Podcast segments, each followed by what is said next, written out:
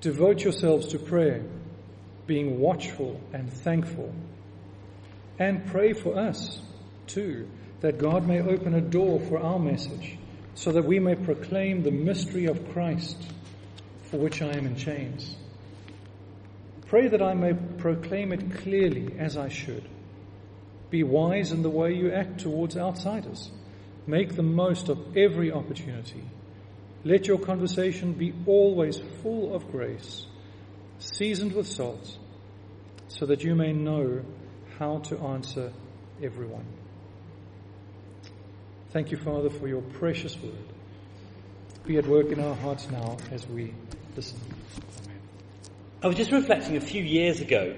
Um, I, was a, I was a member at Myton Church, which is one of the two churches that helped found this church in Kenilworth. Um, and we did something where we invited everyone in the congregation to submit a photo of them on a Monday morning. Now, in some cases, people were at home, but in other cases, people were at school or people were at work. And the point of it was to show the different jobs and the situations in which the congregation found themselves. Now, the results were, I have to say, really quite interesting. I actually had no idea what some people actually did. And actually, the, the, photos provided an interesting opportunity into their lives. But I'll be absolutely honest with you. Even after seeing those photos, I still have no, have no real idea about what certain people do. Now, he's not here to embarrass him, so I'm going to embarrass him anyway. But even after all these years, I have no real idea what Peter Bingham actually does. Now, as far, as far as we know, he, he works at a big car company. But I don't know what he actually does. Does he screw the exhaust on? Does he, does he paint the pictures of them? Does he do the website? I've no idea what he does. But I know he's quite important at it. In fact, it's almost become a running joke over the years, rather like um, Chandler Bing in, in Friends, who even after 10 seasons of Friends, nobody's quite sure exactly what he does. Unless you think that I'm poking fun at Peter, I suspect a lot of you have no real idea what I actually do. If, if I tell you that I'm a lawyer who specialises in commercial property development, you will nod sagely and say, yes, I, I, think I know what one of those is. I think I know what you do. But you're not really, are you? you have got no real idea what I, I actually do. And actually the truth is, is that probably a lot of us do things, I, mean, I have no idea what Emma does, for example, really. I know she's a doctor. I know she specialises in infectious diseases, but how? I mean, how do you treat these things? I mean, the one this year is quite infectious, isn't it? I mean, anyway, that, that, that, that, that's said. But you speak to a lot of people out there who are not Christians and ask them what defines a Christian. And I suspect if you went out into the population and asked people what defines a Christian, you would probably get some furrowed brows as well. They have meetings at funny times, don't they? 10.30 on a Sunday morning, if you're conventional. 4.30 on a Sunday afternoon if you're really unconventional. They meet at odd times in the week. Suddenly they meet early to pray. They seem to like really cold buildings. And they also seem to enjoy talking about dead people all the time. It's a bit strange, isn't it, being a Christian, really? I think they pray and they read books, but yeah, not very odd. Paul's letter to the Colossians, which we've been studying over the last few weeks, has got some wonderful teaching and theology, particularly uh, in the first half where there's some fantastic sort of depth of teaching in it. But in the second half of Colossians, which we're very much in now, Paul seeks to try and apply a lot of those teaching to daily living as Christians. He moves on to, if you like, practical application and shows how we as Christians are to live in the light of that great teaching. And as we move into chapter 4, Paul begins to draw his letter to a conclusion. And he, he manages to distill two very simple concepts. And Alexander, if you want to just share the, the passage back on the screen. You see, Paul, in these four short verses, talks of two things. And he defines what being a Christian is. In that we talk to God and we talk to others about our faith. And that's in response to the fact that we have been chosen by grace to be followers of Jesus Christ. Now, I, I, think the mistake that a lot of preachers make is to tell people just what to do and to guilt trip people into doing more of it. In fact, indeed, you go out to society and the word preaching has got quite a negative sort of concept around it, hasn't it? Oh, stop preaching at me. Stop telling me what to do. Well, actually, what the, what preaching is, actually, it's to encourage, to teach people, to exhort people to love Jesus Christ more in the light of the wonderful Word of God. It's supposed to be encouraging. And so when we read these verses now, which tell, tell us that we should talk to God and tell others about our faith, your response is like to be, well, yes, I, I know. I, I, should do some more of that. I really should. I, I must do better. Now, I could just close the book now and walk out today. And in a sense, you've got the message that we need to do a bit more of that. But you see, the interesting thing about how Paul teaches the Colossians, he doesn't just say, do that. No, he does more than that. He comes up with a how, how to do it better, and a why, why we should pray more and speak to others more about our faith. So I've split today's talk into two separate sections. Firstly, how to be more effective in our prayer lives. And secondly, how to be more effective in telling others about our faith. Now there's tons and tons of wisdom and doctrine in Paul's letters, but he does have this amazing capacity to distill what he wants to say into quite simple commands and encouragements. But he never does so without explaining how and why his readers should behave in that way. So firstly, how to be more effective in our prayer lives. Paul says in, in, in verse 2, devote yourselves to prayer, being watchful and thankful. Now, an image that all of us will relate to is the image, do you remember back in March and April, of the amazing work that was done to create those Nightingale hospitals? We had one down in London, huge, down in the Excel Centre, one up at the NEC, and a number of others around the country. And they got them ready in, in double quick time. And the reason that they had to get them ready so quickly was because everyone knew there was a big surge of these cases coming. And that is the urgency that Paul is talking about here. This idea of devotion and being watchful is, is, is essentially saying we've got to be persistently ready. It actually recalls the words of Jesus in Gethsemane where he says to his disciples, stay here and keep watch. And that's what, and this, when you talk about this word devotion, you've perhaps got the image of a mother cradling an, an infant, that of a doting mother. But actually, it might almost be better translated as, man the lifeboats. Be on it. Be ready to do it. Because prayer is not something to be switched on and off. So often we, we, we turn to prayer when, when, we're in times of emergency, don't we? And, and, and, we, and, we, and we come out with a list of requests rather than just regularly, constantly praying that opportunities would come. Some of you will know about an hour away from here, there's a very large donut shaped building in the middle of Cheltenham. And, and that, that large building is, houses GCHQ, which is the government communication headquarters.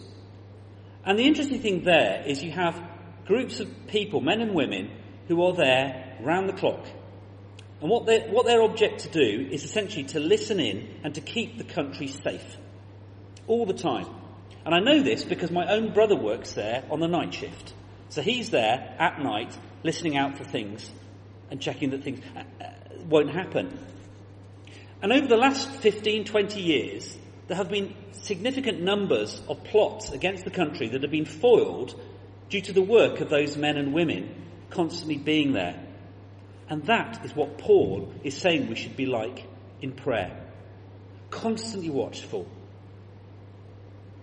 But notice as well, he also talks about being thankful.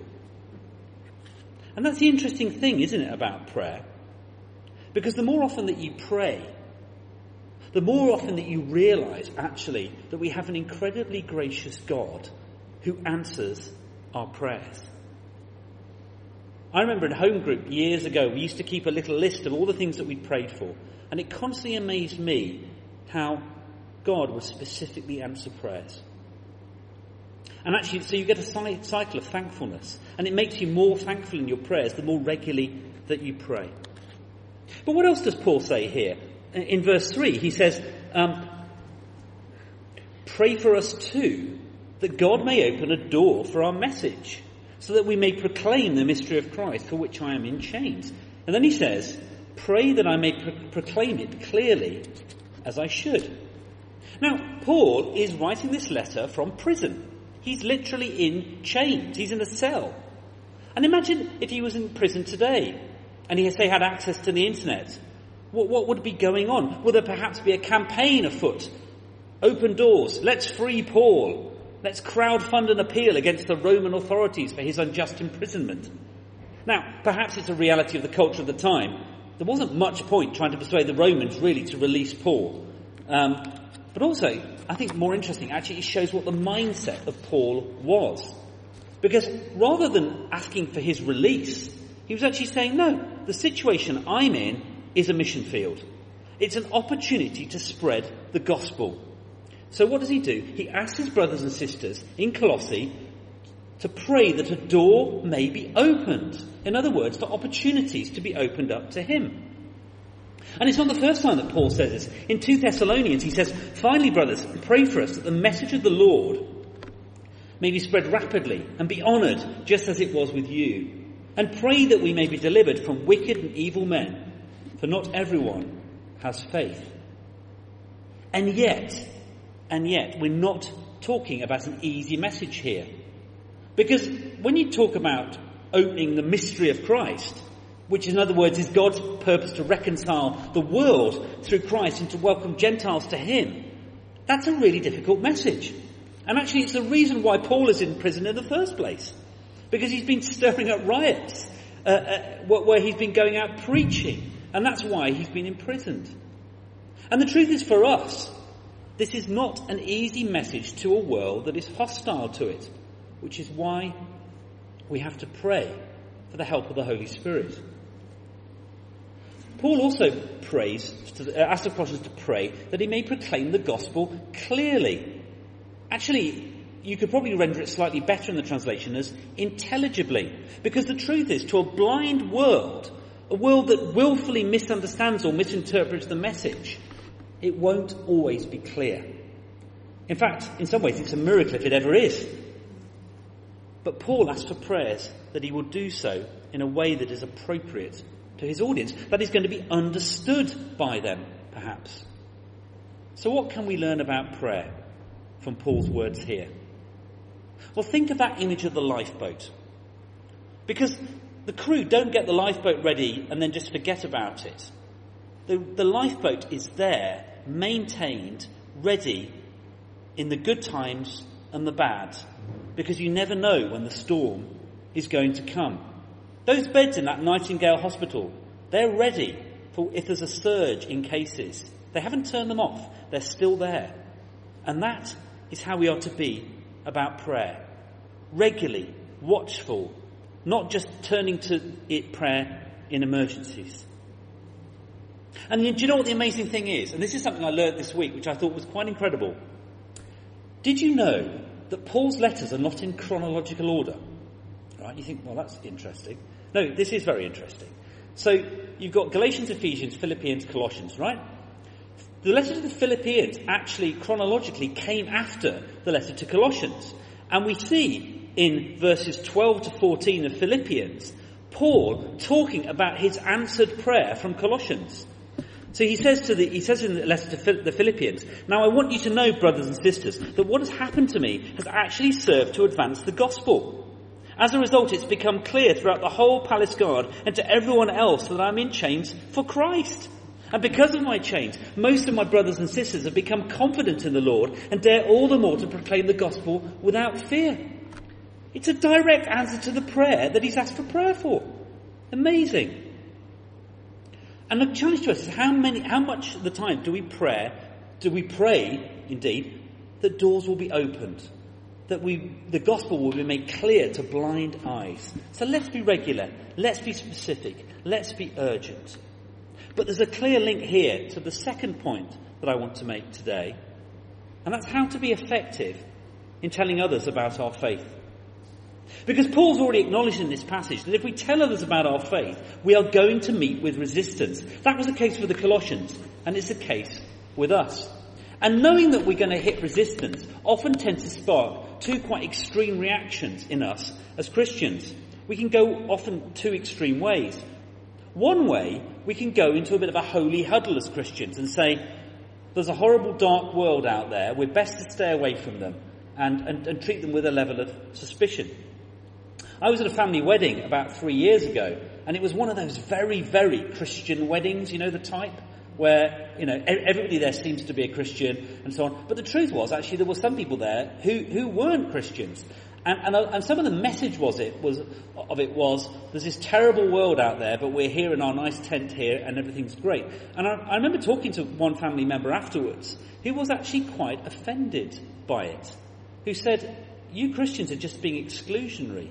I didn't feel very welcome today at that because I belong to that horrible world out there."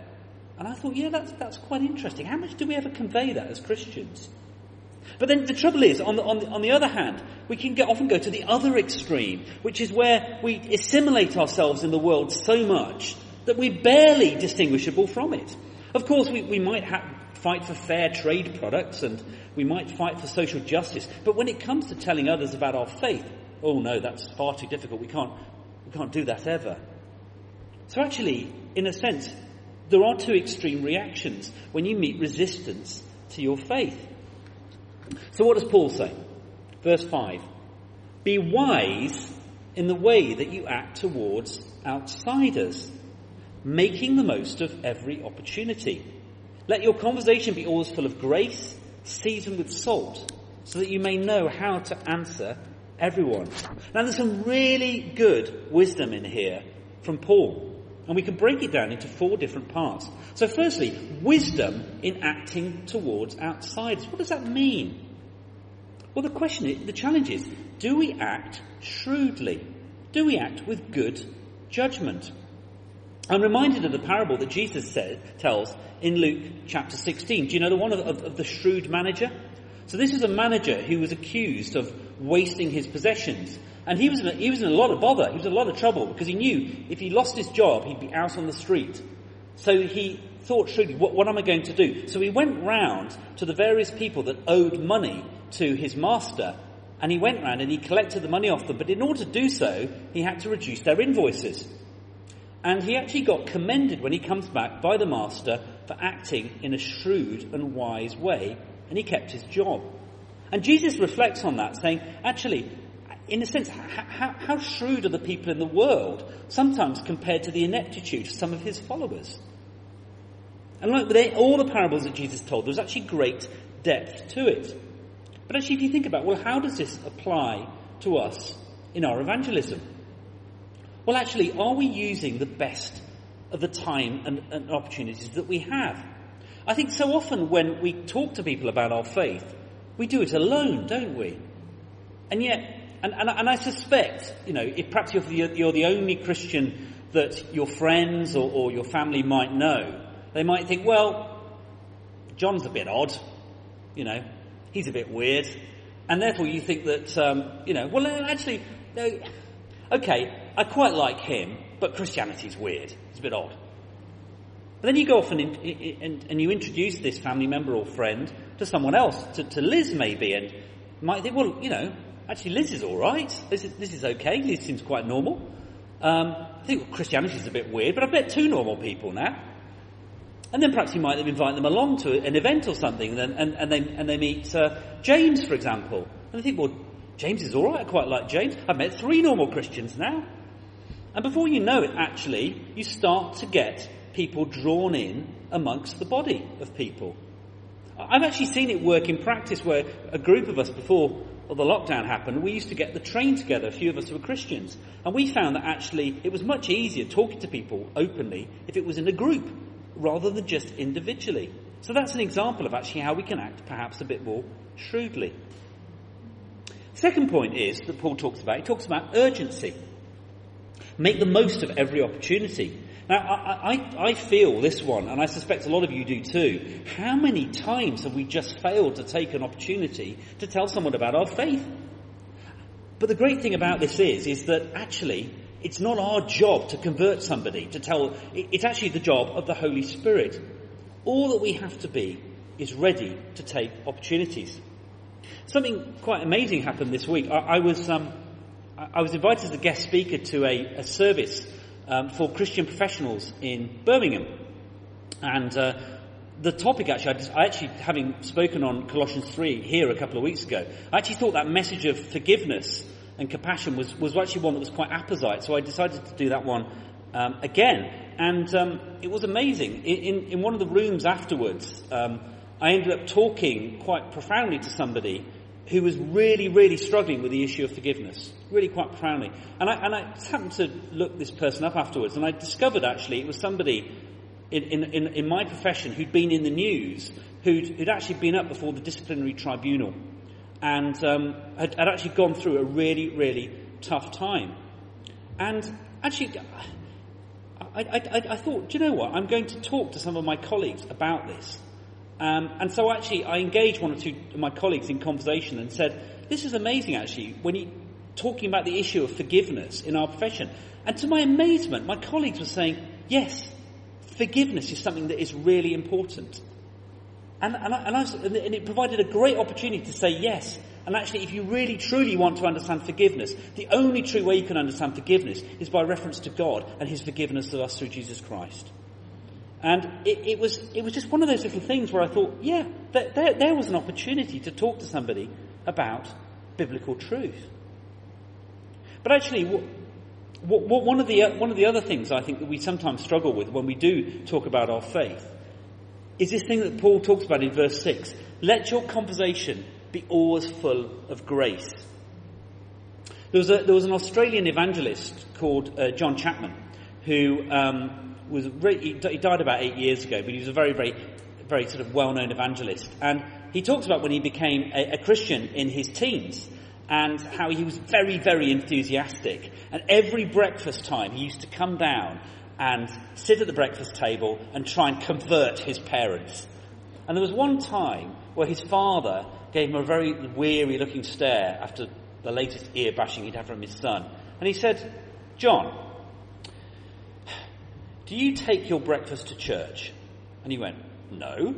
He said, Well, why do you always have to bring church to breakfast?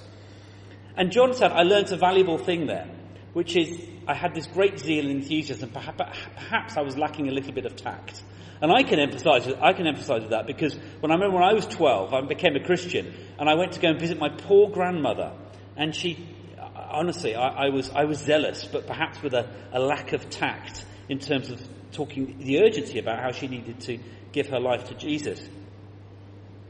And actually, it, it is, it is difficult, isn't it? Um, to, to actually act with grace. Because particularly when you're at school, I mean, I remember this. Kids can be really unfair and judgmental if they know that you're a Christian. Particularly if you're in year, year 10 or third year uh, or, or year 9. It's just, it's really, really hard. And actually the temptation is just to kind of just push people away. But actually the word gracious includes both public and private proclamations of the word. So it's a challenge to those of us when we teach. Are we being gracious as we teach? Are we being gentle with our words whilst being firm as well about what the gospel means? And then the final thing that Paul talks about here is saying how our conversation should be seasoned with salt. Now, when I read this in scripture, and you hear about salt, because salt's used quite a lot, I, I initially read this as being sort of wholesome and purifying. But actually, that's not what Paul is talking about here. He's talking about seasoning the salt in, in the same way that if you, if you have a fairly bland meal, and you put some salt into it, it's suddenly a lot more interesting, isn't it? And, and what he's talking about here, actually, is injecting some interest into what we're saying. Actually, it could even be translated as, as providing wit or amusement, be, be clever or humorous with what we say. So what's Paul saying here? He's saying we've got to be gracious, not too harsh, but charming, warm, persuasive. Actually recognizing that the gospel is a living truth. It's the most wonderful truth in the world. So why relegate it to being a dull, nervous or unconvinced presentation? Now, of course, God, amazingly, in His grace, uses weak and boring presentations of the gospel. That is the wonder of the Holy Spirit. The Holy Spirit can work amazingly in spite of our human weakness. But the truth is, is that good speakers will actually present the gospel in a way with that warmth, with that candour, seeking to build a relationship with their listeners. I can relate to this personally because I grew up as a boy in the Anglican Church and quite a dull bit of the Anglican Church, I'll be honest. And by the age of 11, I was almost viscerally opposed to going to church. I hated it because I found it so boring. And almost as an act of rebellion, I started going along to another church where the, the style was a bit different. And what I really liked about it was, was how the, the preachers there, the people who were speaking, kind of told you how it was. They were, they, they built, they sort of, there was humour, there was warmth in it, but also there was the gospel. And that real strength, and you know, it, it had an impact on me as a 12 year old boy hearing that, because I thought, this is real. This is real. And it made me respond. And, and, that, and that was a challenge to me as well. And, and then through my teenage years as well, I had youth group leaders who were passionate about teaching me the truths. But at the same time, there was a warmth and a genuineness to how they did it. So actually, when we talk to people about Jesus, let's be warm. Let's be interesting. Let's show people that it's a real and a living faith. Let's not be pious. Let's not people feel inferior. But let's be gracious and be faithful to this wonderful message. And also, as Paul says, have a reason to, to know how to answer everyone as well. Often I used to struggle with this a lot, thinking, I, haven't got the answer to every question. I, I don't know why God allows war and suffering. It's very difficult to answer. But if we bring this topic back to Jesus Christ, because God loves man so much that he, he, he, he chose to become man and take our suffering for him, we've got a litany of answers to the most of the questions that people will bring to us. So in summary, are we wise and shrewd in how we handle opportunities whilst keeping that sense of urgency? Are we gracious, avoiding harshness and unkindness whilst being interesting, warm, passionate about what we believe in? And are we always ready? Because that's the thing. We're called to be ready and urgent, both in prayer and evangelism, because there is a lot at stake here. We have a world out there that needs to know the gospel. But what a glorious task to bring freedom and truth to a lost world. Let's pray. Father God, as we read these words of Paul written to that congregation, we know these truths are right. We, we know these truths are, are written there for us as much as they were written for those people back then. And yet, if we're honest, we often find it so difficult to live these in our lives. But we're thankful for the fact that you equip us. You equip us with your word and you equip us with your Holy Spirit. So we pray that you would equip us as we go out today to be ever watchful, ever ready, and to contend and to wrestle in prayer constantly, but also be constantly ready to give an answer for the hope that we hold out in you. Amen.